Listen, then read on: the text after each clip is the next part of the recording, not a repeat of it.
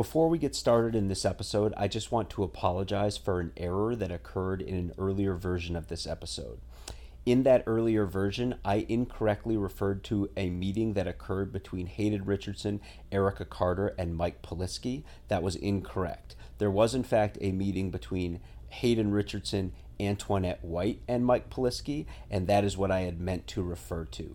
I apologize for the error. We have worked to correct it in the podcast. And again, um, apologies to Erica Carter, Antoinette White, and anyone else who felt that they were misled by this earlier version.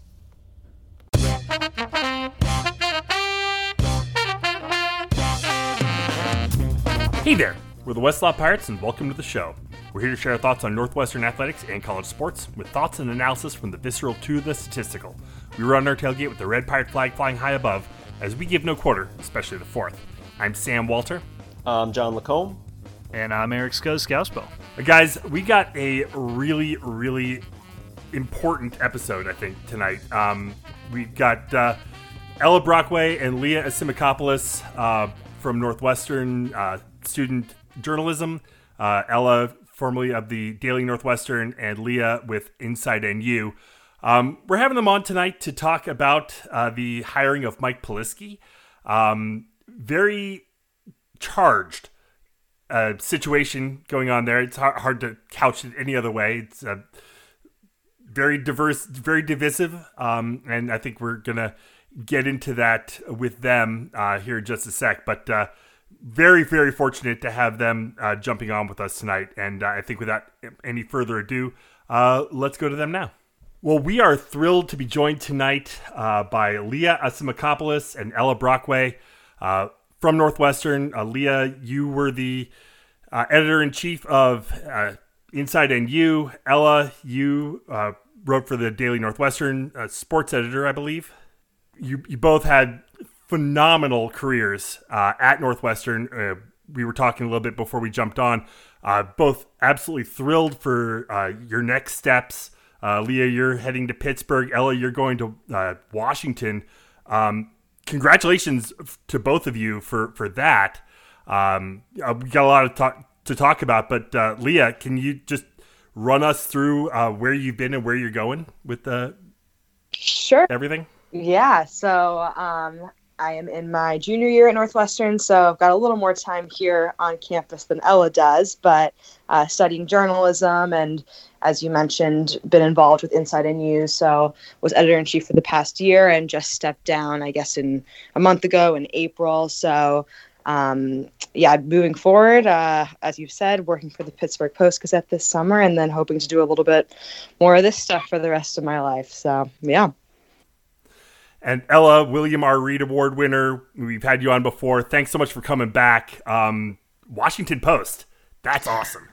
yeah, for sure. Thanks so much for for having me back, guys. Yeah, um, I've worked for the, or I spent the majority of, or pretty much all of my time here at Northwestern working in some capacity for the daily uh, sports desk. So I've been sports editor twice. I was the game day editor like overseeing football coverage in the fall this past fall. And um, yeah now i'm heading to uh, heading to dc this summer to do a sports editing internship at the post. So uh, very excited for that and grateful for the uh, the experiences i've had at northwestern so far. It's awesome. Um, well we, we wanted to have you on. Obviously the, the big story uh, for you know anyone who's listening you know knows mike polisky was named uh, the new athletic director for northwestern um, with him came a lot. Uh, it, to, to, call this decision a charged decision would be to uh, undersell it completely. Um, with the the different lawsuits that he's been involved with, um, some really messy situations, and you know, it, it's like it, it, seems to us, and you know, we've been talking about this, you know, pretty much nonstop uh, since the announcement, but it seems like this could not have been handled worse. Yeah, yeah. I mean, I and, and I think we were we were just trying to unpack this all, and I think a lot of people are kind of in this place that what like first of all like what the heck is going on here, and second, I think this feeling of uh, how did we get here, and within that within that framework, I guess you know Ella. I, I guess you know you could start here, and and I guess before we get in though, we should mention for anyone who hasn't, Leah, you wrote an unbelievable op-ed piece this week on Inside NU. Um, if anyone's listening, you haven't read you haven't read this yet, hit pause, go read it, come back. Um, it's an amazing op-ed, um, and I think reading all this and trying to figure out, okay, how do we get here? Um, we were thinking about the the search process, and obviously you're both on campus. You both have you know proximity to everything that's going on here, and I guess I guess I would say Ella, what to what extent was your understanding of the timeline from the moment the search committee was formed to where we got here and and when when did you become aware of of different candidates and when did you get the feeling that it was going to be Polisky? Yeah, I mean, I think that stretches all the way back to you know the announcement in December. I guess that would have been when uh, you know it became official that Jim Phillips was heading to the ACC, and I think the the search committee process or the opening of the search process was announced a little bit after that. But to be completely honest, it's been a very very quiet, uh, specifically on the the search for the athletic department or the athletic the new athletic director front. It's been a very it was a very quiet you know january through last week. Um, i think that you know there had been i think it was a yahoo story that came out that was the first to kind of report the uh, the potential candidates that named you know the candidates from california berkeley and washington state. And uh, i think unlv was the other one and then a, a, number of internal candidates who were possibilities. But you know, until that story came out, which I want to say was around, you know, late March or April, sometime in the, the early spring, it had really been radio silence uh, in terms of everything I'd been hearing in terms of, or regarding the hiring for the athletic director position. And, you know, it was only last week, I guess that was uh, maybe Friday at this point, um, when that first Shannon Ryan story dropped in the Tribune that, um, you know, we were starting to, I was starting to hear like uh, I don't know, uh, more concrete rumors that you know Polisky was a was a front runner candidate among some of these other names, and but I guess that's a very long-winded way of saying that this search process was very quiet, at least from the perspective that I was getting on campus until about last week. Uh, one of the things that they talked about, right, when they announced the search committee and, and the planning, that it was they put together a really diverse search committee. It included even athletes like Lindsey Pulliam um, was part of it. I, and it, it, it feels like there's commentary now, and I think Leah, you you referred to some of this in, in your op-ed too, that parts of the committee maybe didn't get maybe the committee was divided um, and maybe they they didn't adhere to the the transparency that that that was promised, et cetera. Do we know that for certain from other committee members, or or is that something that we're all kind of just inferring at this stage? I think a lot of it's been speculated, but I do think that um, when Shannon reported, I think that she kind of made mention to it.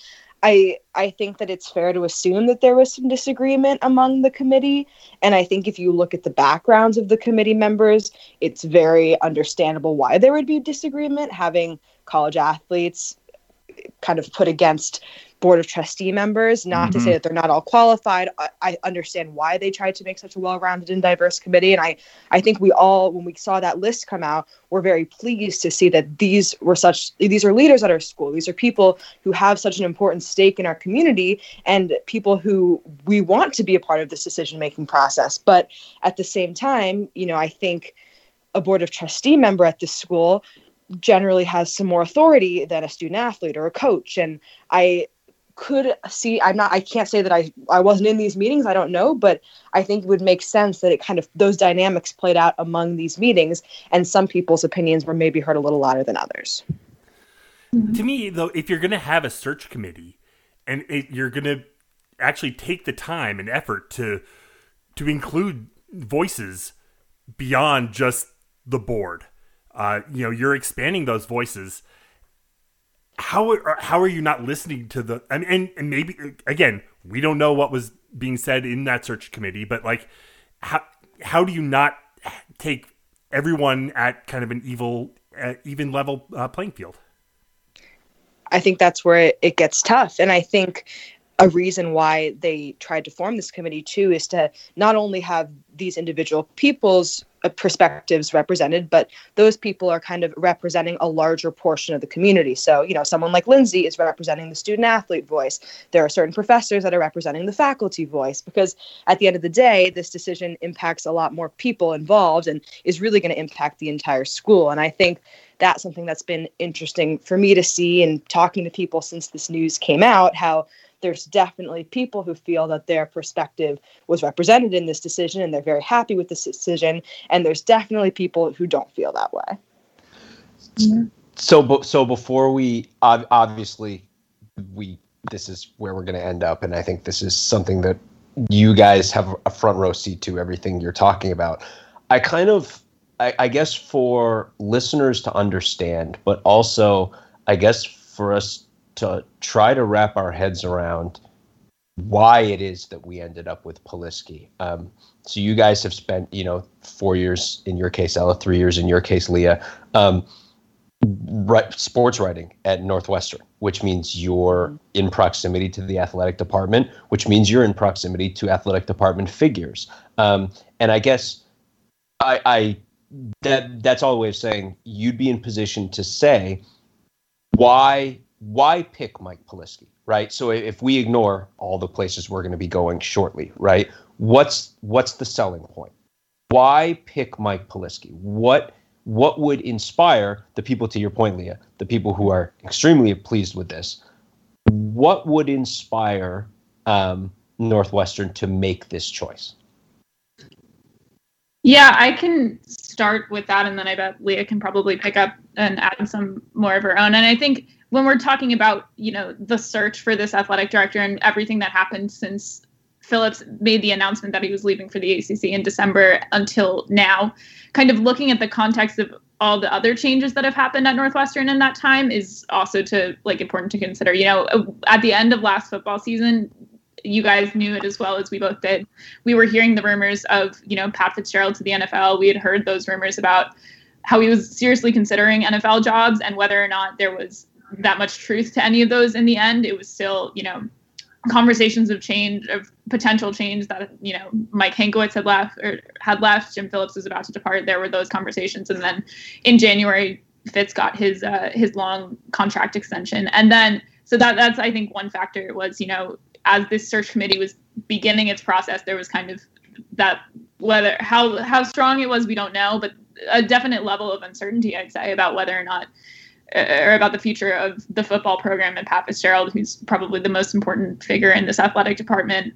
That that was a question, and then kind of fast forwarding to March, and you have a the announcement that Morton Schapiro was going to be uh, leaving his position as Northwestern's president um, in a time to come. I think you know looking at those two changes, especially for a school that you know when you look at the the last 10 or 12 years of Northwestern, there those those big name figures had been so permanent and there had been so little change. And then you kind of see those waves of potential change. And in the case of you know morty schapiro like actual an actual change and an actual departure i think that was important to consider. Uh, that was something that i was you know keeping in mind throughout the search for that northwestern athletic director. And then you know looking at where we are now with the next athletic director being an internal candidate after kind of the last the the events of the last five months, I think, made a lot of sense practically in my mind as to why they would want to choose an internal candidate. You know, Jim Phillips was such a presence and a figure, both in terms of you know what he'd done, ta- uh, excuse me, what he'd done, um, kind of physically for the department, but also just what people heard about him being a man manager inside the inside athletics, inside the university as a whole. And um, I think what I'd heard a lot of people talking about before today, just about who Mike Polisky was, and uh, you know, eventually once the announcement became official yesterday, was that you know after everything that's happened at the university in the last five months, athletics speaking, administratively speaking, if that's an adjective, you know, picking an internal candidate was to replace a character like Jim Phillips was was a priority. Or I don't know if I'd say a priority, but w- was a big selling. Yeah, I'd, I'd say no. I'd say it was a priority. I'd say yeah. I'd say the evidence is pretty clear. Yeah. Uh, yeah. It, it, it felt it feels to me just like very kind of status quo. Yeah. No, I mean that but that makes sense. I think it makes sense that there would be um that there would they would want that stability and yet I think something that we were talking about right before you know we we started recording with you guys that we that we knew we wanted to talk about is um I think you were both talking about the fact that that's true, right? That in this sense, there's that lack of stability within the athletic department. But I think something that a lot of people, including us, really aren't really properly aware of was that there's kind of been a lack of stability on campus at Northwestern or in and around the Northwestern community over, you know, a similar time frame or even going um, farther back that in you know, it's kind of becoming apparent, looms just as large as everything else here. And I was wondering, you know, either maybe Leah, um, you could speak to exactly, um, you know, what kind of things we should be aware of that needed to be folded into this. Yeah. So I think that the kind of the the issues that the student many of the students have with this decision kind of boil down to that topic that you just introduced there. And i think something that i've been having trouble with and kind of disagreements that i've been getting in or you know feeling or thinking with alumni is that the student experience is very different than the perception that other people outside of the school have. And i think the northwestern that you all went to the northwestern that are relatives went to, that people went to decades ago, is very, very different than the Northwestern that is happening right now.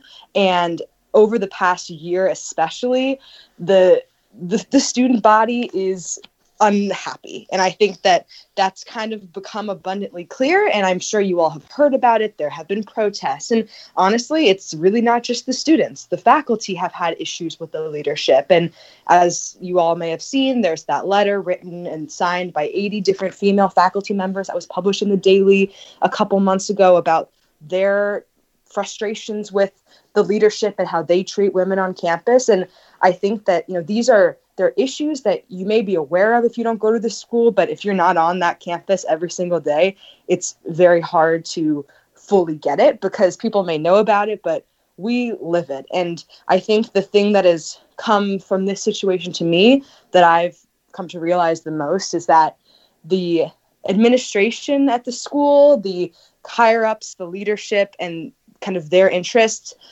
are very different from the students and the faculty. And I think that a lot of times those two groups are butt heads, and it has kind of created this tense environment. And a hire like this just kind of exacerbates those effects. And I want to make this abundantly clear because I think people may have misinterpreted me or thought that I was saying one thing. Mike Polisky is 100% qualified for this position on paper. His credentials, he has done great things for this school in terms of his marketing and his role as assistant AD for the whatever whatever he was deputy AD for the past decade. I think that people can't deny that he's qualified, but kind of what Ella was saying, this idea of stability and this idea of you want to find someone to replace Jim Phillips, who is such a respected figure at this school.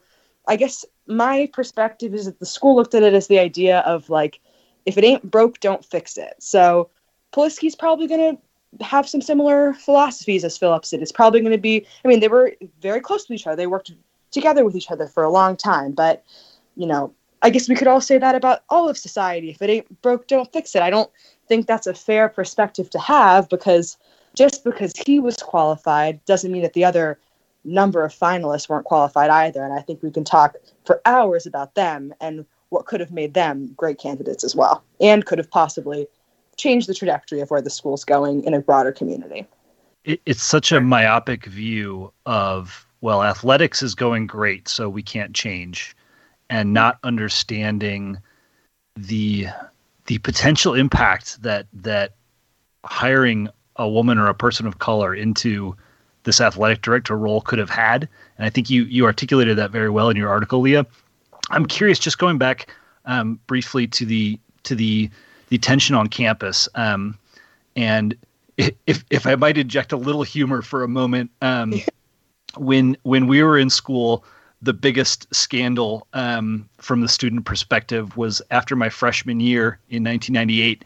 Um, the student affairs office decided to end the student tailgates in the parking lots because they were basically like drunk fest and they left a giant mess and she was done with it and so she ended it and we were all upset and it you know like rah rah rah you know fight the man that sort of thing um obviously that is that like that pales pales in in um, comparison. There's, I mean, let's but- be honest. When we were at Northwestern, there was not that overarching current of negativity. Like, no, that- that no, there exist. wasn't.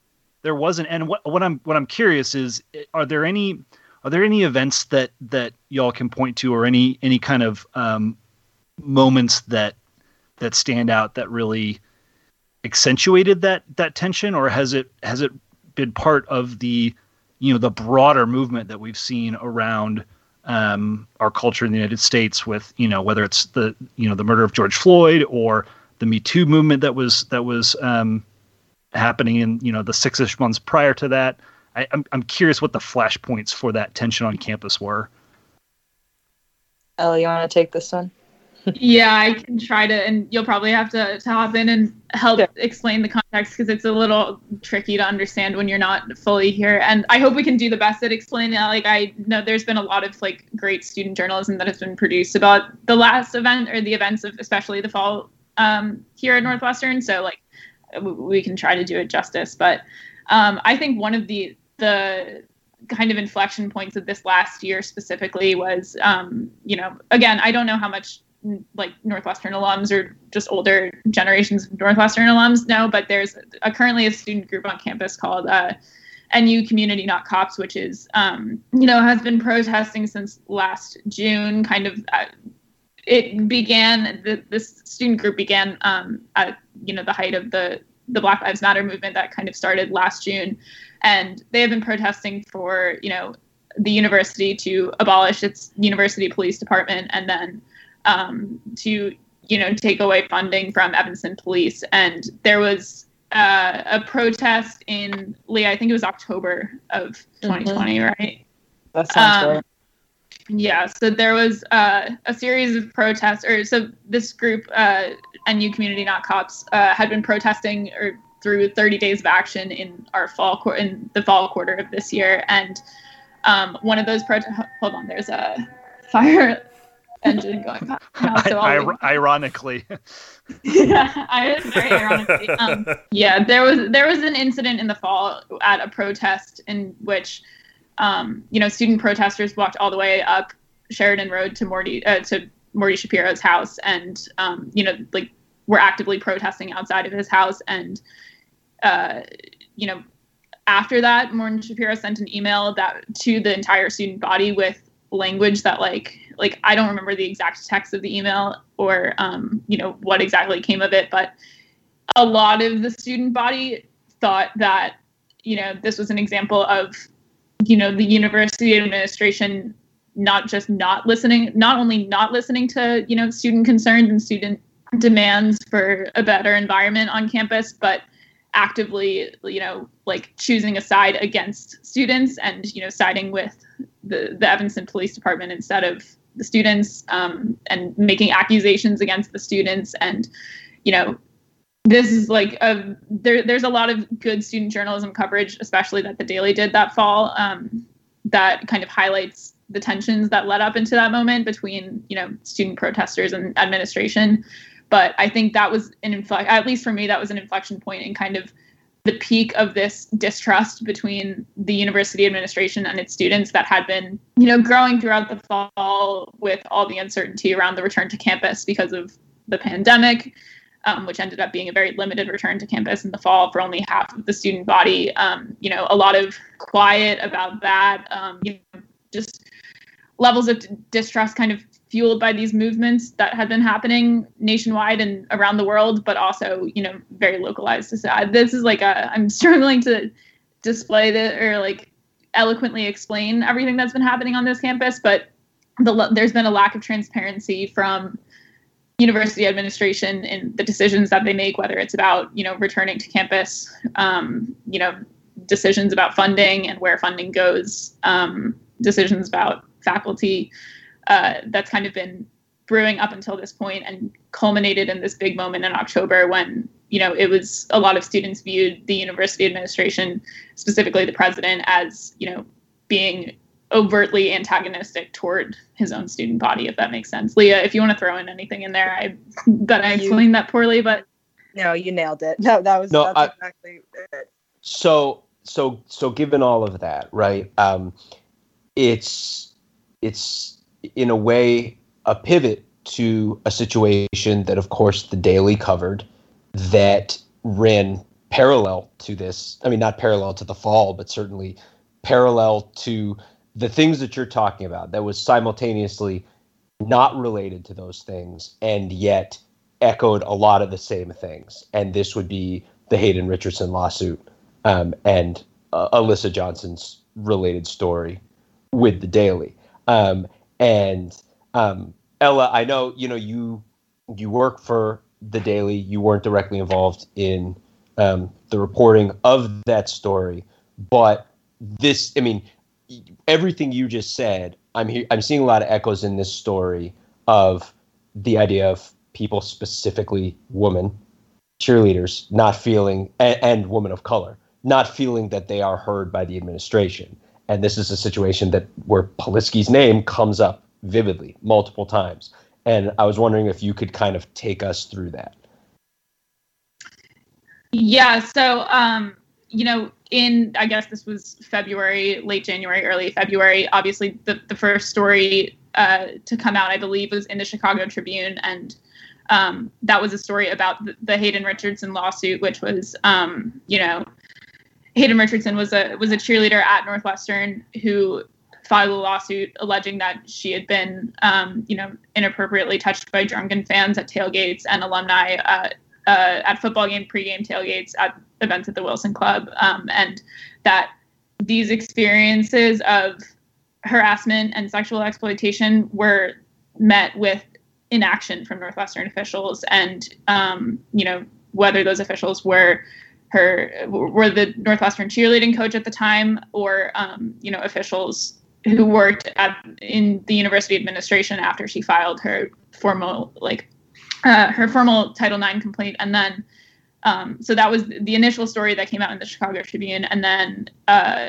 I think the same week or a few days later, um, like you mentioned, there was a story written, really well reported story written by Alyssa Johnson in the Daily Northwestern that um, reported the the incidents that or the, the the many numerous instances in which black cheerleaders on the cheerleading team had faced racial discrimination.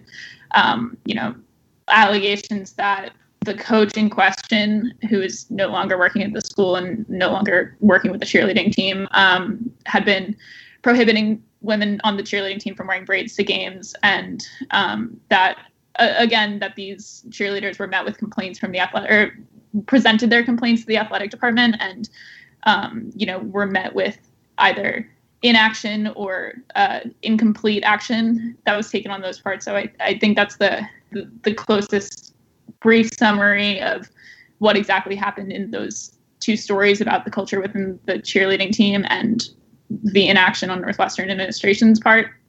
And then obviously, um, you know, we could probably talk about the exact role that Mike Uh, Polisky played in those or was alleged to play in those two cases. But I guess that's the briefest summary of how that those two stories happened.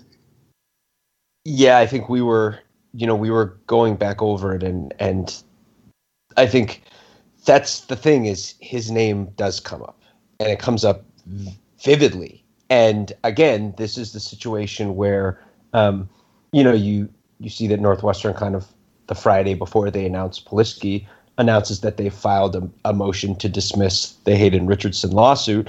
And again, that's getting into all the legal ground and all the legal things and and what's legally provable, what's not legally provable. But um, you And, and, and to be clear, none of us are lawyers. We're not Right. even pretending to Oh, know what exactly. uh, on that down that stretch. Exactly. And I think what what jumped out to us though is and this echoes something that I think we want to talk uh, you know the the quote unquote other lawsuit um Polisky's mentioned that that we want to talk about with Leah in a second but There are two slightly differing but very vivid accounts of a meeting. where Richardson had um, brought her complaints um, to administrators, including Polisky, and had been told um, come back with corroboration, which again that already is getting into a, a, a, kind of dangerously gray Title IX area in terms of what you should do when someone comes to you with what's clearly a Title IX complaint. But Richardson and another cheerleader, Antoinette White, come back and they sit down with Polisky in a meeting. Now, in the lawsuit, Richardson says that Polisky accused her of fabricating evidence. White does not say that in Alyssa Johnson's article, but White says that it became very clear very quickly that she felt that Polisky, you know, wasn't having it, that he was backing the coach, that this was not something where, t- to echo everything you said earlier, where they felt heard, and that this began, that that this, you know, it's just one of those things where I guess everything you said because we're not privy to all this stuff that's going on on the campus, and and again, like Scuzz said, our experience was different, and but hearing things like this, as as bad as they look to us looking in from the outside, I can see how this would be a parallel situation that would just pour kind of gasoline onto an already burning fire. Is that what is that kind of how it played out on campus? Are, are you saying like once the news was released about? I, I'm just saying in the context of everything that you've already described as going on on campus. I, I guess again, I don't want to put words in your mouth no, what no. Was, I, what was the reaction on campus when when this story and this lawsuit broke? Yeah, I I think what you said is honestly absolutely right. I think it was just for I think for students it was just another instance of just not feeling supported by the people who are essentially hired to support the student body and kind of foster an environment that is a healthy learning environment for students to go to this university. I think at the end of the day, like I get schools are businesses, I get there's money, I get there's finances involved, but like as a athletic director, as a president of a university, as whatever kind of leadership position you are, I think that a big part of your job is supporting the students who go to that school. And I think that when this article came out of the Tribune, when Alyssa Johnson's article came out, when all these things just kept coming out, it was just a lot of students' reaction was like, okay, here's another one. Here we go. Let's just keep adding it to the pile because that's kind of been the sentiment on campus that this is not necessarily unique to Morty or not necessarily unique to any department or any area of the leadership, but now we're spanning multiple departments. And I feel like for so long, especially in the fall, it felt like athletics was kind of separate from this. It was this was an issue, this was a political issue, this was a social issue, this was the education side of Northwestern and especially with the great football season we had, like, you know, athletics was that release. It's that separate thing that we don't have to consider when we're talking about these tough things. But now we've brought it in and I think with this week's news, it's they're going to be hand in hand for a lot longer now. Yeah, I think that's a really great point that Leah just made there, especially, you know, as everything was happening on campus in the fall. And like I mentioned before, only half of the student body uh, was allowed back on campus because of the pandemic. So, you know, everyone who was here kind of felt everything that was happening on campus a little more because it was such a small group of people here. And, you know, everyone was experiencing this up close. But um, so that's a great point that Leah just made about, you know, at first in the fall, we kind of it almost seemed like there was the separation between you know what was happening on campus and what was happening you know in athletics with especially with football being the sport that was being played and being played so um, you know so publicly and uh, you know with northwestern being so front facing in that sense throughout that whole fall. And then you know when these two stories came out in february it was a reminder that um, and i think alyssa wrote this in the the end of her story that you know specifically with this the experiences that the black cheerleaders on this team faced it was a reminder of you know a broader institutional inability from by northwestern's administration to address these issues that its students were facing and were were presenting as problems to the administration that went and you know presentations that went unanswered.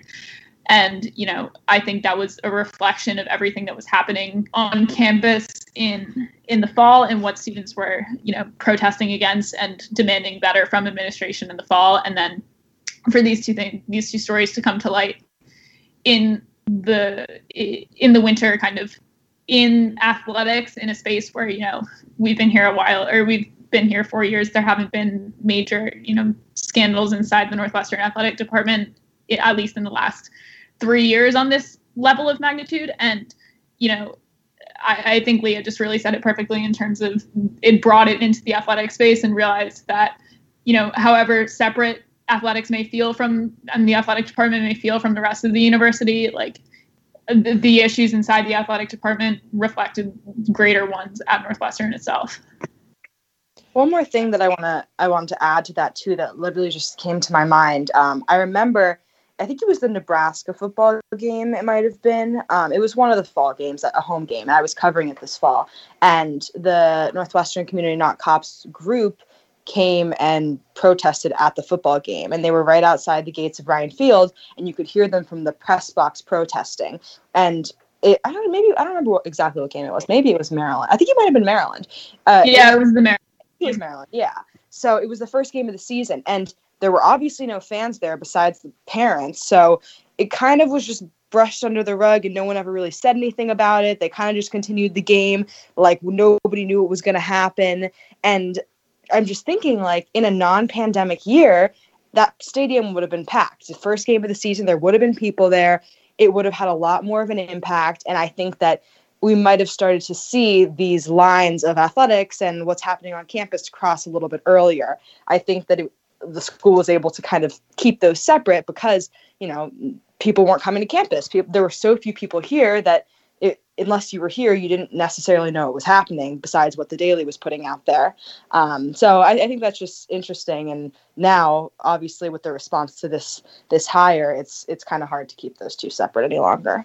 That is such an interesting element to me because mere days before that game, the entire I shouldn't say entire, but much of the Northwestern athletic apparatus, alumni, football fans, etc., celebrated the video that J.R. Pace put out mm-hmm. and the call mm-hmm. to "If you cheer us, hear us," mm-hmm.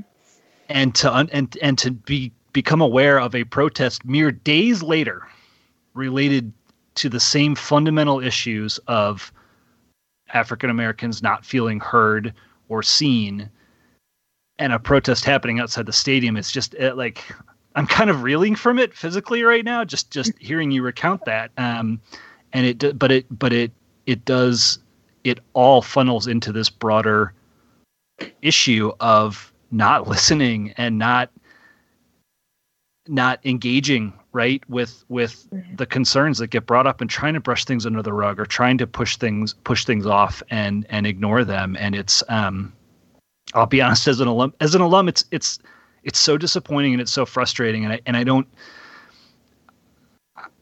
like th- this is a this is a personal thing that that I've been thinking as as I've been preparing for for this conversation and such like I, like I don't think any of us are here suggesting that you know we should go fire Mike Polisky it's it's no. it's the idea that like he just got given a much bigger responsibility he's the face of the athletic department quite literally now.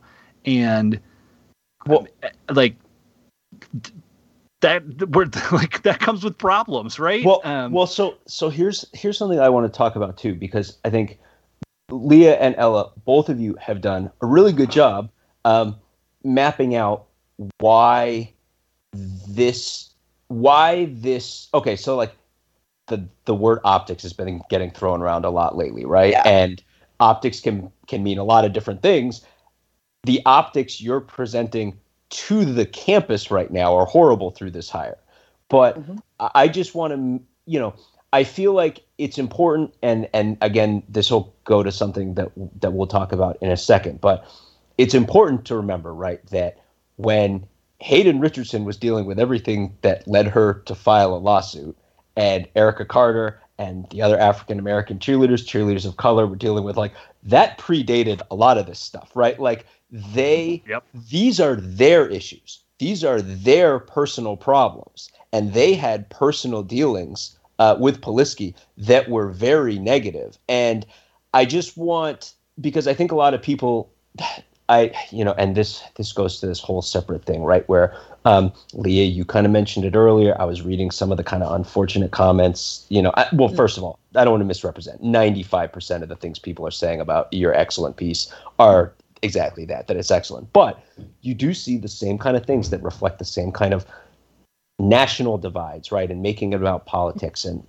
and things like that. And I just want to say that Northwestern brought that on like people are having those politicized discussions right now online, fighting each other because of a hiring decision Northwestern made a couple of days ago. So it's like no one brought that on but the Northwestern leadership when they hired Mike Polisky. That's what precipitated this thing that's damaging the NU community in that particular way right now. John, but, thank you for saying that infinitely more eloquently than I was.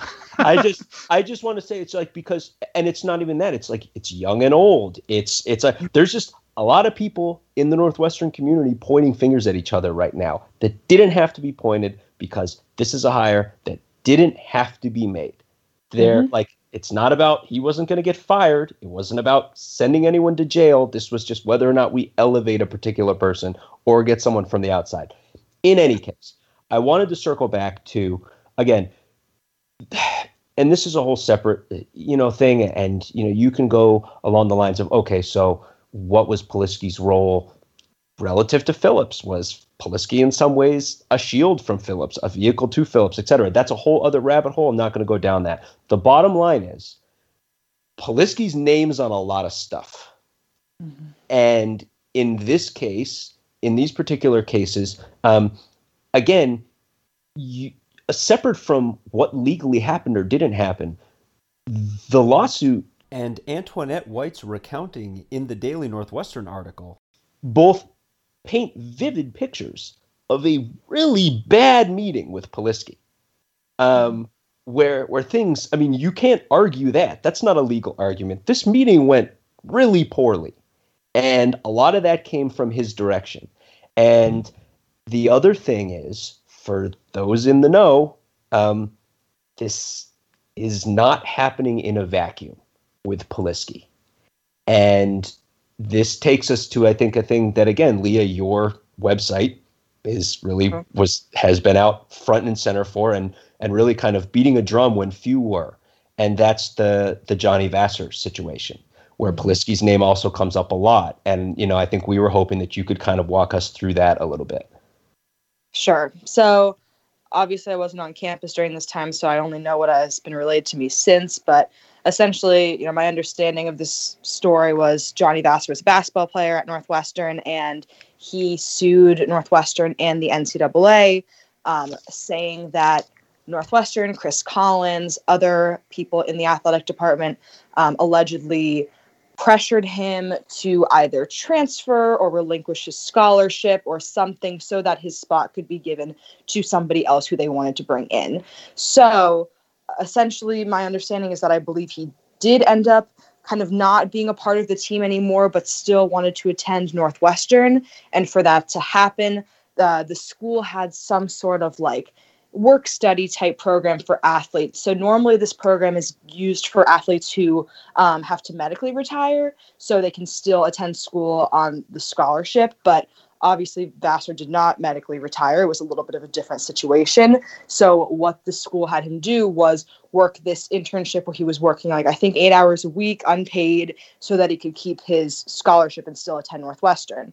Now, there's usually a lot of different opportunities for those internships. They have some in ticket sales, they have some in marketing, kind of all the different athletic departments. And supposedly what so this story was reported in Vice by Kevin Trahan, who's the founder of Inside NU, former Northwestern student, and he said that Johnny Vassar told him that there were a lot of different um, positions open, but that he was given the position to be like a maintenance man or a janitor. So he was like painting the lines on the football field, doing like a lot of dirty work that he didn't particularly want to do and didn't really contribute to any of his passions, like some of these other positions, that other positions that were open. And supposedly, um, he received some Trahan received some sort of email saying that um, there were other opportunities available, and Johnny Vassar knew there were other opportunities available. And when he asked Polisky, "Can I switch to something else?" Polisky was like, "No. If you want to keep your scholarship, you have to stay in this position and keep working as a janitor." Um, so essentially, they had a similar kind of disagreement where there was some sort of meeting and some sort of discussion between the two, between the student athlete and Polisky, and for whatever reason, allegedly, Polisky did not allow him to switch that position. Um, I'm pretty sure that Vassar ended up transferring elsewhere. I believe the case was settled in the end. Not sure about all the aftermath, but again, I mean, he is cited in this case. He was involved in that situation, and just kind of another thing that you know is on his record when he's being considered for this job. It's so again. No, go ahead, guys. Well, I was gonna say what what's what's so galling about that, and I just like to to preempt. I think some of you know th- th- there's a lot of there's a lot of reactions to that, you know, anecdote, right? Um, anecdote's probably not the right word, but you know, he said, he said, and this, that, and the other thing. But what's frustrating about that for me, and and what is fact, is that a scholarship athlete who was essentially like cl- clearly no longer had a place on the team in the eyes of the coaches was run off from the program Mm-hmm. And that is a common experience in college athletics, but it's something that Northwestern outwardly says they don't do. That's what's so upsetting about this story. And like all the facts, all, all the all the details that come later, like make it even worse. But the just the highest level of like Northwestern has has argued that they give four year scholarships for like and before the Big Ten mandated it, right? Mm-hmm. Um, Northwestern argued like, oh yeah, we you know we do that like you know life in the league uh, yada yada yada right? This is this situation is fundamentally at its core before you even get into the details and who said what or did what or didn't do what is against the values that northwestern purports to uphold. And that's that's a fundamental issue. You know people make mistakes but that's the guy like the guy that didn't uphold the, uphold those values we've now put in charge of upholding those values for the entire athletics department. Yeah no i was just going to hop in there and say i think that's something i've really noticed over the last four years and especially you know in this larger context of things that we've been talking about and then with with the decision made recently is you know northwestern has created and even you know as a larger university and then as an athletic department northwestern has created this perception that you know it does care about its student it really cares about its students it pushes the needle forward progressively in a way that other you know schools other big 10 schools other top 10 universities other you know top tier athletic departments doesn't. And then um, you know it, it really creates this perception. And then something like this so a, a decision like this will come in and you know completely contradict that narrative or you know a, a year like this will happen at the school and completely contradict that narrative. And, you know, I think that's something that the people who have worked, who have covered Northwestern sports or um, for student media or larger media talk about a lot is that, you know, this isn't, there isn't a huge market of people covering Northwestern sports or talking about this. You know, I think this would be a very different story if it was in terms of how much publicity it got, how much attention it got if this was happening at a, a, different school that had a much larger media following or much larger you know market covering that those happenings. And that's you know something that i've noticed as i've been here is that you know there is this perception of northwestern being different and you know northwestern consistently doing things the right way and you know a decision like this and a reaction like this kind of pokes a pretty big hole in that, and oh. that's been something we've seen. Yeah, as... I, I, I was I, I was talking with a friend of mine who went to uh, an SEC school uh, about all this, and you know, he was saying, "Hey, welcome to the rest of the world." Yeah, and I'm like, oh, come on. I, uh, I, but um, I, I, was wondering, have either of you had any uh, personal interactions with Polisky? Um, you know, I, I, you know, by all accounts, he very well could do a fantastic job as AD, and you know he's eminently qualified. But you know, there's so many, uh, all these clouds around him. Have either of you interacted with him personally, um, and had uh, positive or negative uh, interactions? I have not. Okay. Yeah, I, I met him very briefly at the the Holiday Bowl, I believe, in San Diego two or three years ago now, but um, not enough of an interaction to uh, to kind of make any determinations or anything. Sure. I I was I was just thinking what you, what you just said before, Ella, about um, the idea of the relatively small thing, and right, this being another school, and and what Sam just said, and um, this is something that again it has really been rolling around in my brain for exactly that reason, and um, I guess as a as a preamble, I guess I would ask an unrelated. Did either of you watch the Oscars this year? Yes. I So- did, and I think you know where this story is going. Yes. So I think for for any of us who did, and there weren't many of us, um, there um, Mia Neal, who won an Oscar, and then um, you know practically, if you were a Northwestern fan, you kind of got kicked in the teeth out of nowhere because um, and, and but I mean not without good reason because she mentioned that her grandfather went to Northwestern and everyone watching who was a Northwestern person went, "Hey, that's great." And then she said, at a time when he had to stay at the YMCA because they didn't allow blacks to stay on campus, and everyone who was a Northwestern fan, your heart just sank, and you went, "Ugh." And it's one of those moments that you know you remember, like Northwestern, like so many places, has dark historical moments that we hope to say um, we can we can move on from.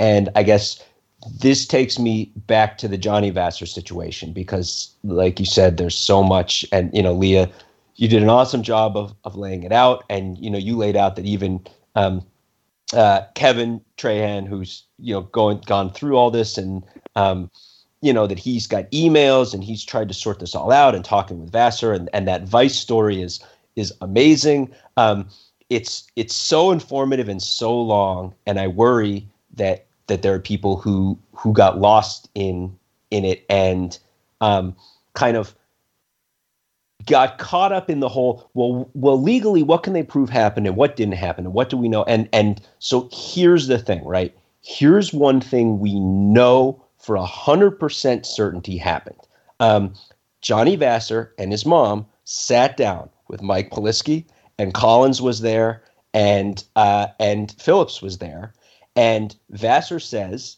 in the vice story the polisky was the one who's like you got to come in and do this now Polis, you know that's a throwaway detail. I guess it could not be true. Why would he make that up? It's just a throwaway detail about who called him and was like, this is the person who told me I had to come in and do this.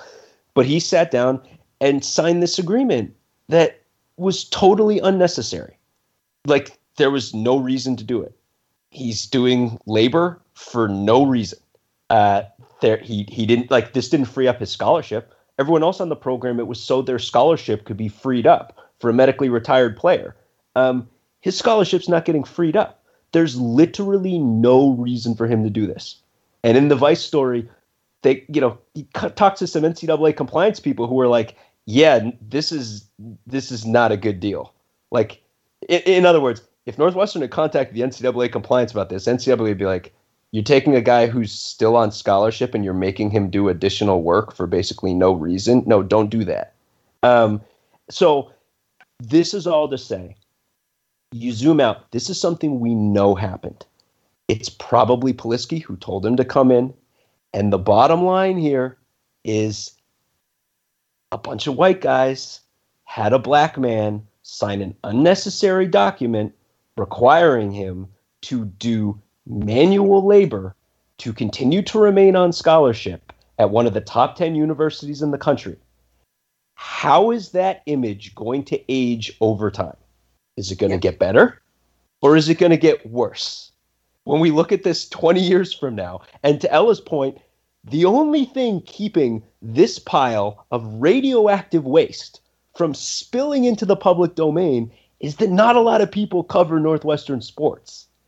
And I guess to my thinking on all this, I'm like, you're like, the one thing you could do with this radioactive waste, and I don't mean from a decency perspective, I mean from an optics perspective, is to bury it and hope that it doesn't come out until a time far in the future when you can be like, yes, but look, we've had a African American female athletic director for the last 20 years, and we're working to move past this period. And it's like, this is just going to keep coming up, and it's only going to get worse.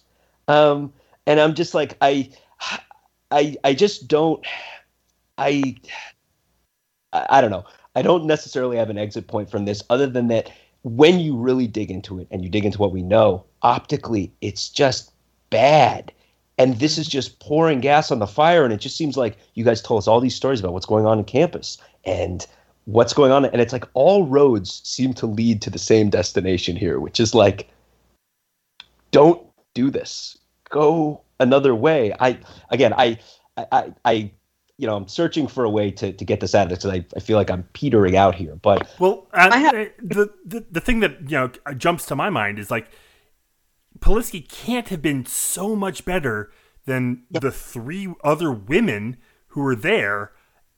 that I mean, is he so much better that they're willing to go through all of this nonsense? That that's exactly what I was going to say, and that's conversations that I've had with people. That you know, I I hope that Northwestern makes its decision for more than a PR move and more than you know saying look at us being leaders in this which obviously that wasn't the reason that they did this but you know there had to be some kind of conversation right? Like when they were making this final decision they had to discuss that these things were associated with him. Like you would have thought that they didn't just let this slide by and be like oh nobody's going to realize that he's mentioned in these two lawsuits. Like there's definitely was some kind of discussion. And on paper like he's a strong candidate, no doubt. But like, so are the other three finalists. Like, if you look at their records, um, King, who works for Duke, has been working for there for 15 years as like a deputy athletic director. If you look at Anucha Browne, who's like one of the best basketball players in Northwestern history, worked for the Knicks, has gone through so much in her career, worked for the NCAA. You look at who, I, her name, it's Janna Blais, right? Is that how you pronounce it? I don't want to say it wrong. Is that right? I think that's right. Yeah. Well, Janna, anyways, she, you know, was literally appointed the interim to athletic director, manages five major departments at Northwestern. Like, it, there's, there's no, it's not like there was a clear front runner in this pile of applicants by any means. Not even just these four, even the others who were mentioned just out of you know they're like some of the like what ella was mentioning earlier some of the athletic directors from berkeley and other schools and napoleon harris was thrown in the mix. Like of all of these people there was not one that significantly rose from the group as the clear front runner so i just that's where i start. Like from an from an optics perspective how was, was it really worth it? It i mean it on on its surface and, and i'll be honest like six days ago, certainly I was aware of the Vassar situation. Certainly I was aware of the of the Christensen lawsuit.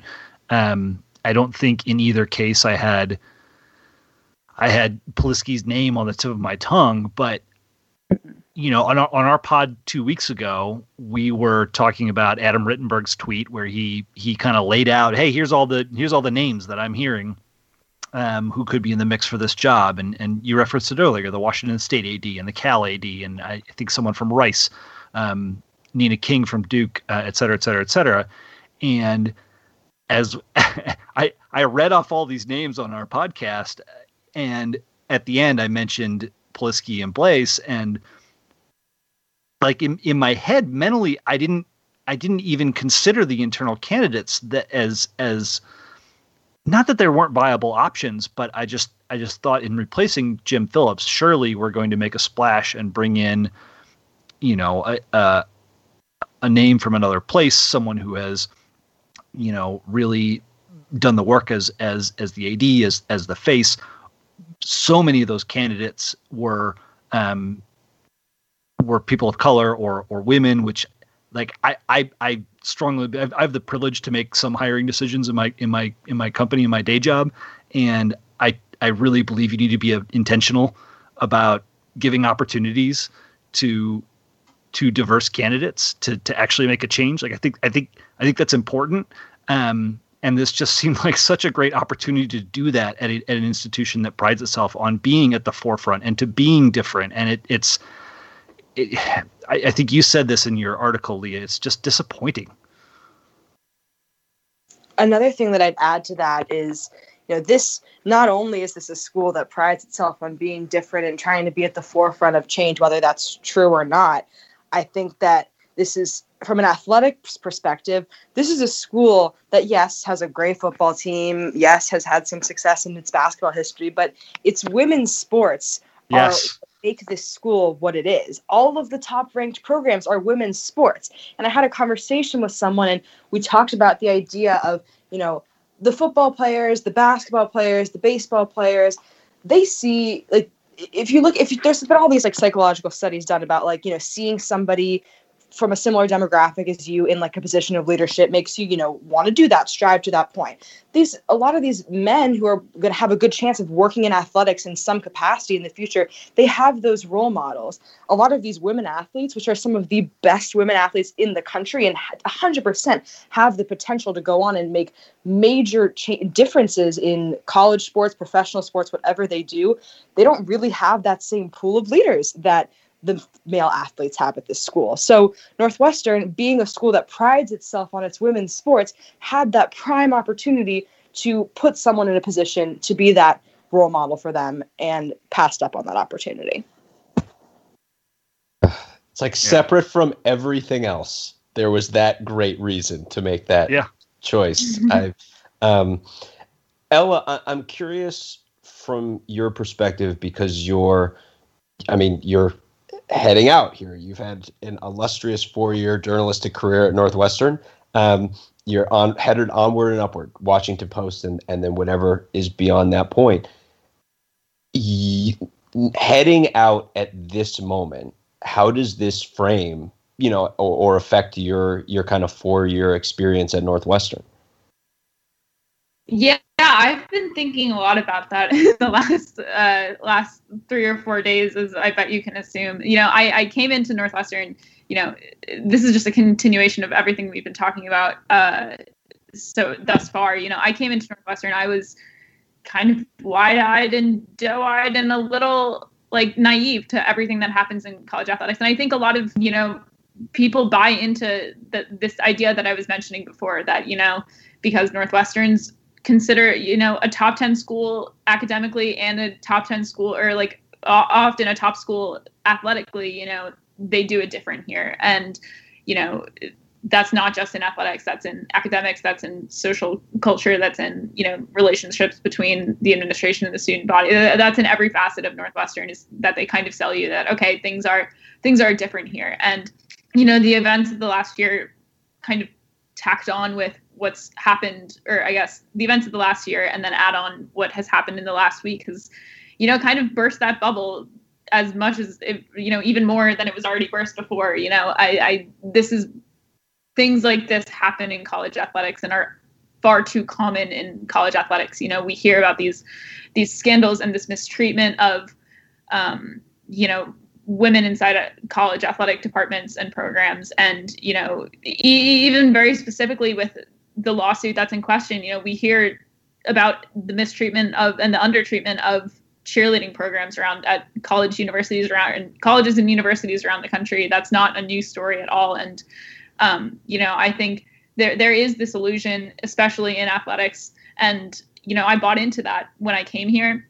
That northwestern is different. And um, I think in some senses it is, but at, at, the same time, you know, decisions like this only illuminate how it is not, and you know, or or even different in a bad way. You know, like I I just think it's very tough.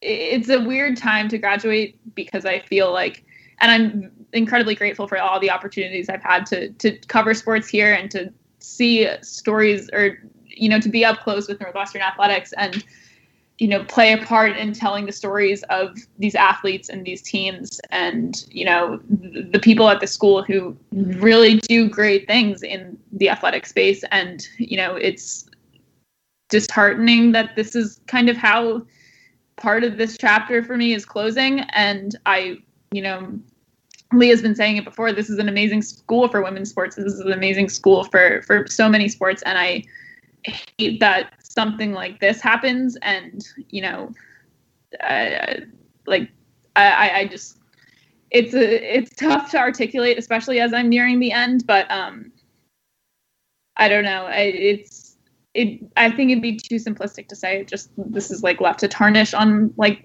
what I've experienced here at Northwestern, but it's it's been that for sure.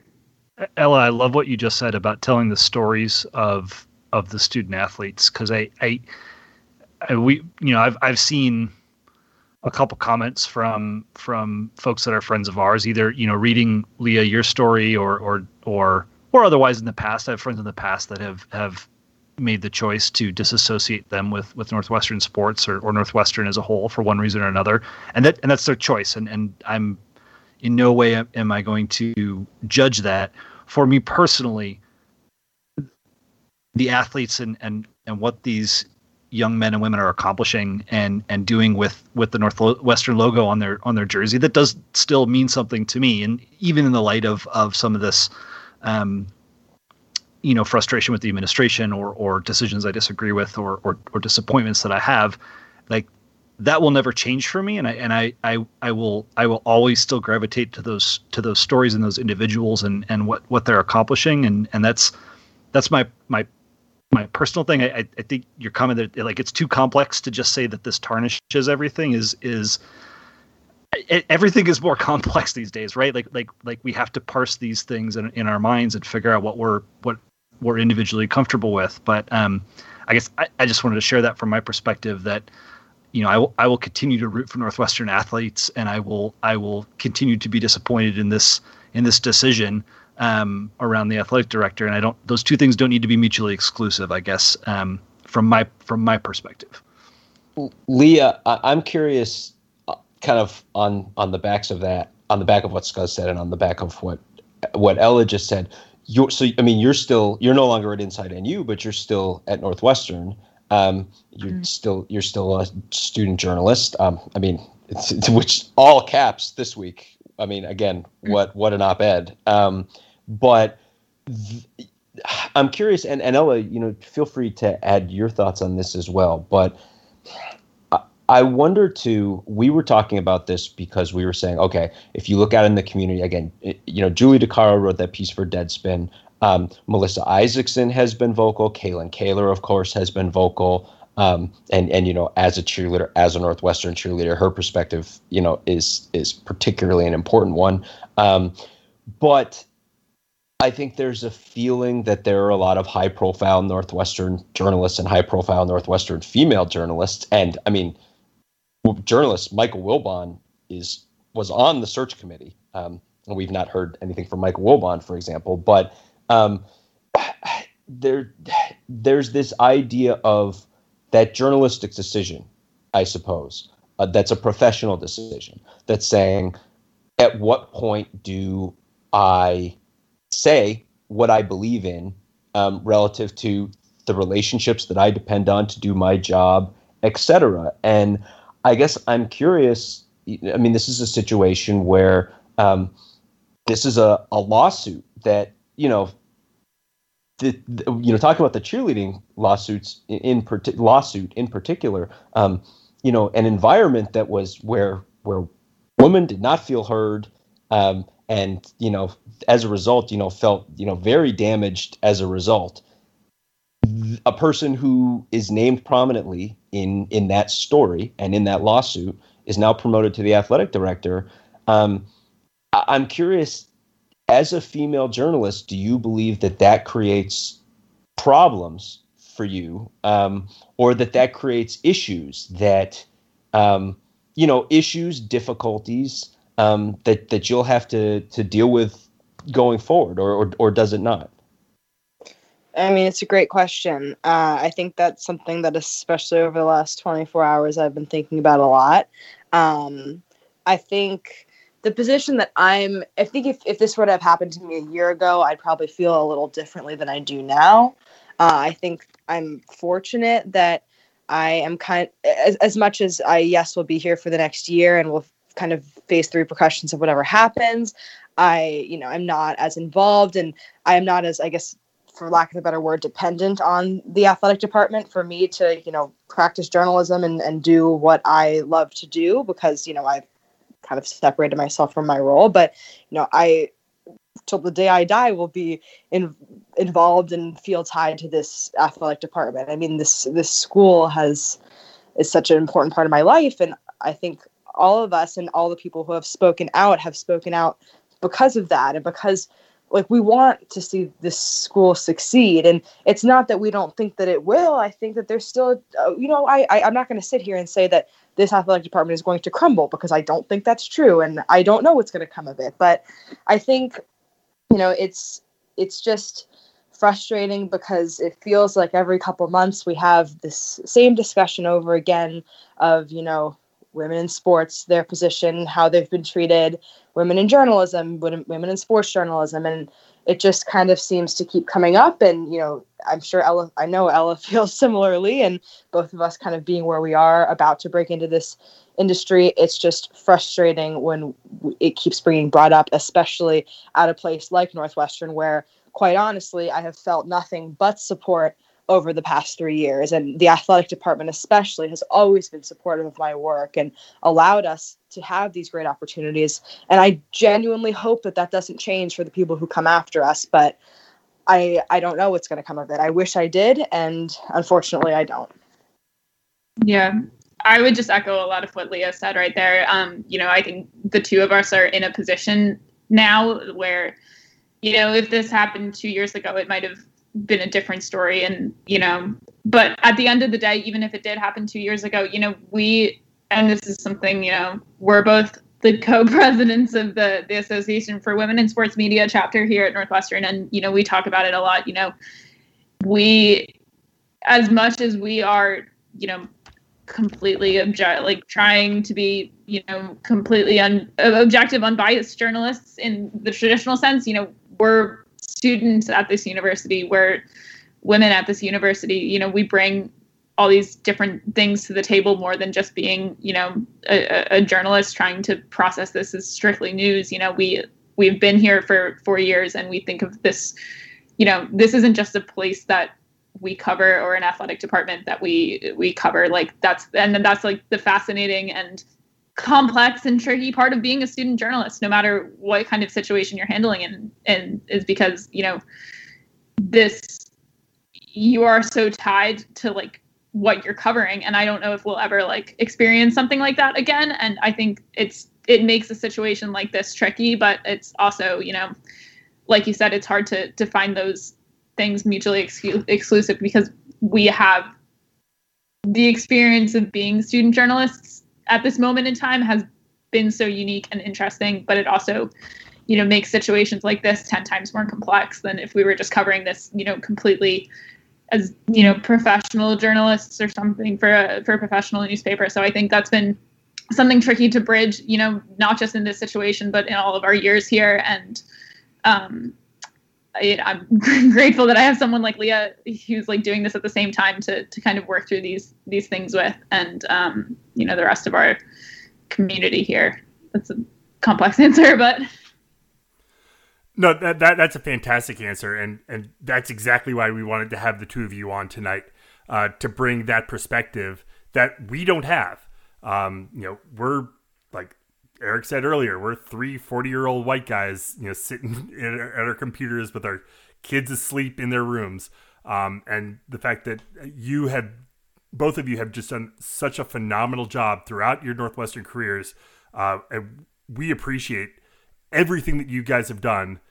And thank you for, you know, for all the great work and can't wait to see how you are continue to move forward and and and take this ball and run with it. So that thank you for that. Thank you guys. Yeah, thank you guys. Leah, Ella, thank you so much for for taking the time to jump on with us tonight. Um, amazing conversation, difficult conversation, uh, but you know we we really appreciate having that conversation, and hopefully our, our listeners appreciate having that conversation as well because it's a conversation that that needs happening, and you know, like we said, there's so much going on, and it, it's just hard. I, I even now I'm still having a hard time just really coalescing my words into into how I feel about everything. If there's a theme from everything we just talked about, it's the importance to listening it's the the importance of listening to people, especially different perspectives. It's it. I mean, it's it's it's so much of why we wanted to have Leah and Ella on because because of who they are, because of their status on campus, because of their you know how connected they are. But they they're living this too, and they're not just living it as Northwestern students. They're living it as women. They're living it as journalists.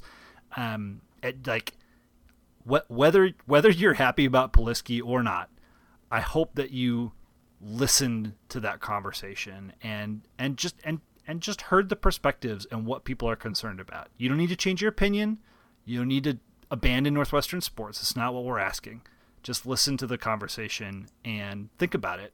Yeah, absolutely. And I think, you know, just inside baseball on our own perspective, I mean, it's like we just had a rip roaring jolly good time covering the NFL draft live last week. We're already looking ahead to like our summer Big Ten previews. And in the middle, this whole thing just kind of landed on us like a weight. And the last couple of days have been pretty, you know, generally depressing to be within the NU community. Um, again, whether you agree with the hire or you don't agree with the hire, um, if you're, you know, it's created some major friction between multiple sides and a lot of fingers are being pointed across borders right now and it's just a generally rough time and i think we're trying to work through it and i'm you know i'm so happy that two of the best student journalists and really just journalists northwestern's produced in the past decade were able to come here and, and help us work through it so again like sam said thanks so much to leah and ella uh, no easy way to transition, so uh, we'll just do it anyway. Um, the NFL draft did wrap up. Um, hopefully, you had a chance to listen to our four hour and 11 minute marathon uh, conversation with uh, our friends over at Winning Cures Everything, Gary, Chris. Uh, amazing job. That was a ton of fun. And got, the fact got, got real punchy toward the end. yep. Yeah. Happy yeah, hour started late.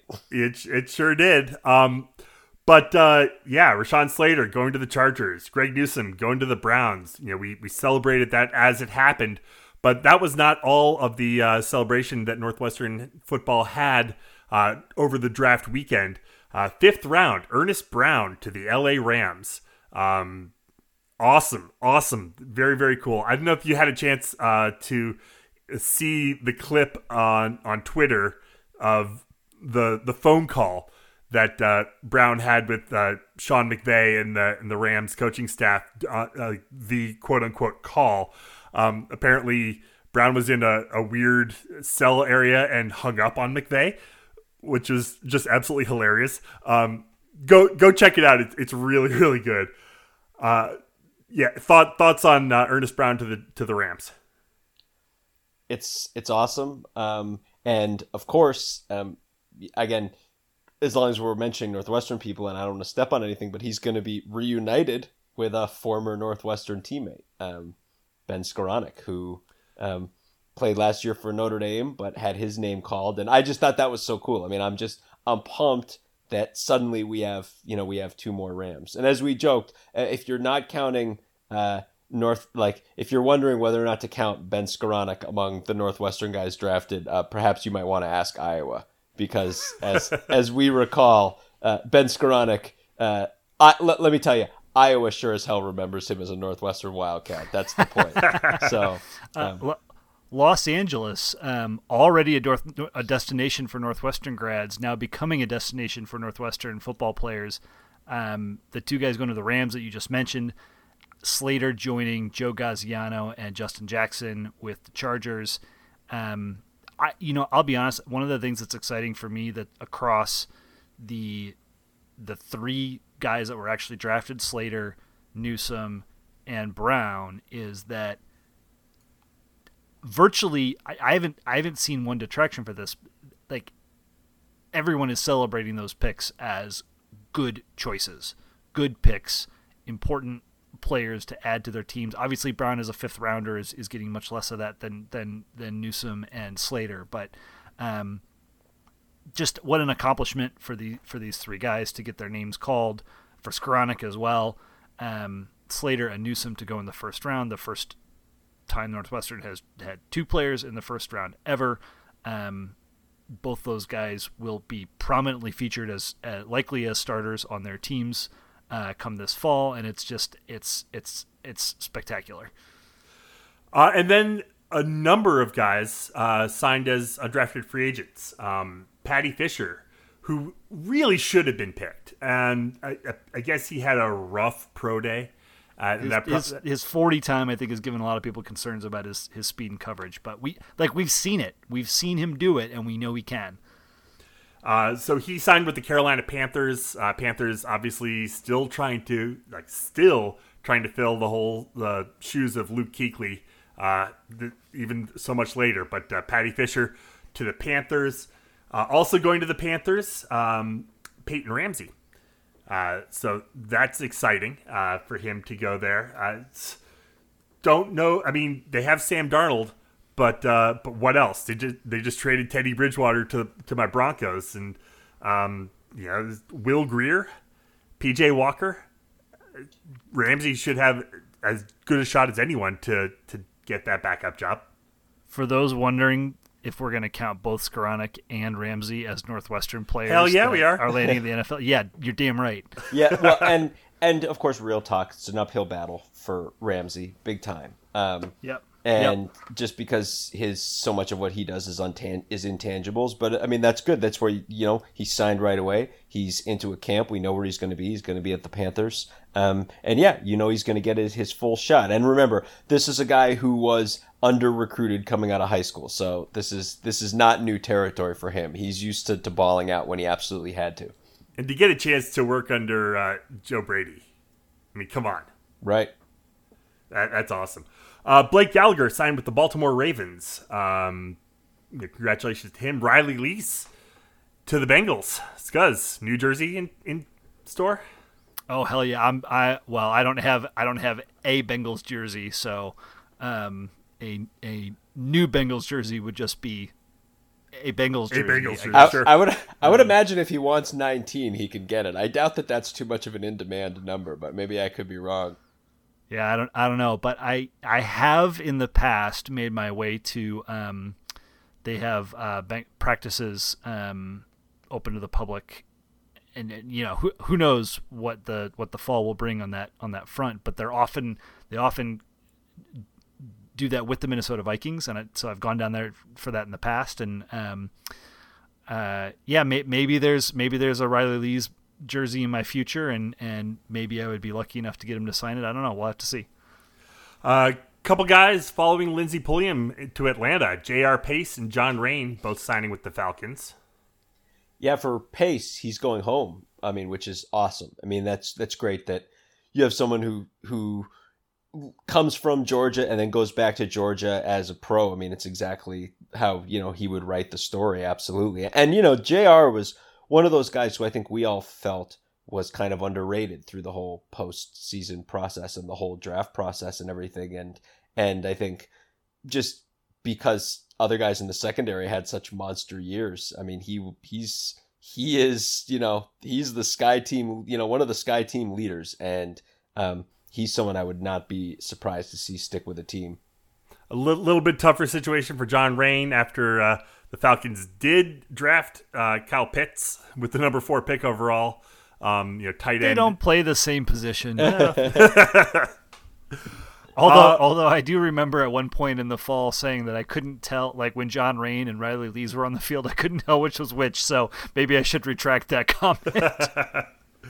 and uh, finally, Gunnar Vogel uh, signed with the Bears, so he gets to stay in the Chicago area. So uh, we we wondered openly um, on both our, our podcast with Kalyn Kahler and then on on um, in our conversation with Tim Chapman if if Vogel was was in the mix. We just we hadn't heard his name much. We weren't sure if he had signed with an agent. Unlike most of those other guys, he didn't purposely announce that he was you know leaving Northwestern to go to the NFL.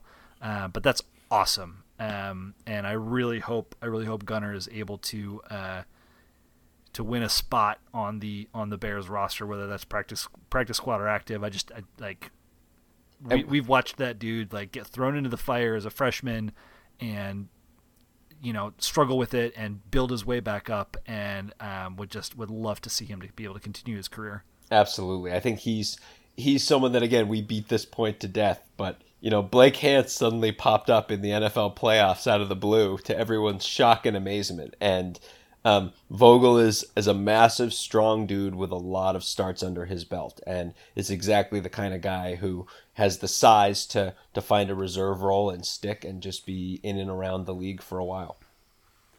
Uh, nothing yet. Um, I haven't heard any any new updates, but uh, Ramaud Bowman has not been signed. Uh, last I checked. Um, you guys heard anything uh, about RCB since since the draft? No, it's unfortunate. It's such a good year, and um, he, yeah, and we'll see. I mean, I think he's obviously there's so many wideouts and so much to get sorted out. I expect that that we'll get him into a camp, and if not, he's one of those guys where I'm just like I, you know, so if if it ends up being if it's not the NFL for him and it's the CFL or something like that, it's like the minute that guy gets on a field somewhere, he's going to show out. So I'm just kind of waiting to be like, where is that going to be? Because he's the kind of guy that you know, go ahead count him out, but the minute he's out on the field, he's going to be great. So yeah, um, ex- exciting roundup. Um, you know, bunch more cats in the NFL. So uh, we'll see that uh, montage that they put at uh, on the stadium uh, at Ryan Field every every game. Uh, let that one get even longer. So, um, very very exciting times. Uh, anything else to, to, talk about before we get out of here? It's been kind of a heavy episode tonight. Yeah, I, I mean, obviously it has been a bit of a of an heavy, of a heavy heavy episode, and then you know, we again, please listen to the conversation. Um, at, if you're at this point in the pod, you already have, but but if you're if you're thinking about it or reacting to it in a certain way, I, you know, I, I think all we ask is, is, is you just consider what, what you heard. Um, and, and, and, and, download the show again and listen to it again. Help our numbers. Yeah. Good idea. um, and then secondly, you know, it was, it was a bit of a weird transition, but it, we, we really wanted to celebrate the success of, of the guys who, you know, we've, we've all followed so closely during their, their careers, uh, with Northwestern football.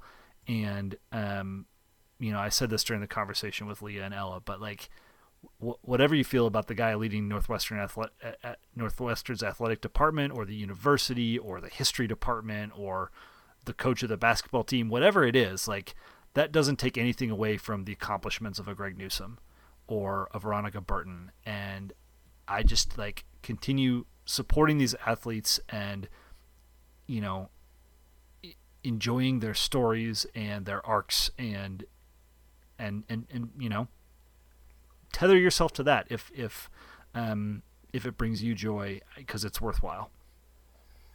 Absolutely. Um, speaking of some of that, right? Um, you know, looking at women's sports, of course, lacrosse, their unbelievable run, right? Um, Big Ten regular season championship, Big Ten tournament championship, and now in 10 days they head to the NCAAs. And I think the first two rounds, knock wood, they'll be hosting games each of those rounds um, which you could expect they will be given the quality of this team. Um, this is a team. It would be, it would be a shock. Yeah, an absolute shock. yeah, given that they are undefeated. Yeah, they're number they're, two in the number country. two in the country. Yeah, they're yeah. If yeah. they didn't get one of the one of the four top seeds, it would be a, a disgrace, frankly. Exactly. So yeah, they're headed. Um, you know, betting markets would have them in the finals. So they're they're headed for big things. And then softball little bit of a rough stretch right now, right? But uh, they've they've got. I mean, they're still 24 and 12 on the season. They've got a series with Purdue, a series with Nebraska, um, and then come the tourneys. So um, the big things coming down the pipe for you know for the women's spring sports that we talked about that are that are so amazing and so special. And as Leah and Ella said, I mean, this is are as good of a women's sports institution as there is in the country, and it's bearing out right now. And um, now come the the stretch run for all of them. Well, let, us also not forget to shout out field hockey. Uh, getting to the Elite Eight in the uh, NCAA tournament. Um, couldn't couldn't beat Iowa a third time. Uh, you know, dropped uh, dropped the game three to one, but you know, finishing in in the national quarterfinals. The huge achievement uh, for for the field hockey team. Um, so mad mad props to them. Uh, and with that, we'll go ahead and leave it there for tonight. Uh, head to our website, westlaw.pirates.com, where you can leave comments and questions. Find us on Facebook, Twitter, and Instagram at Westlaw Pirates. And you can always email the show, westlawpirates at gmail.com. Tune in next time as we give our visceral and statistical views on Northwestern athletics. Look for us in the west side of Brown Field flying the red pirate flag because we give no quarter, especially the fourth. For John Lacombe and Eric Skazby, I'm Sam Walter. Thanks so much for listening. We'll see you next time.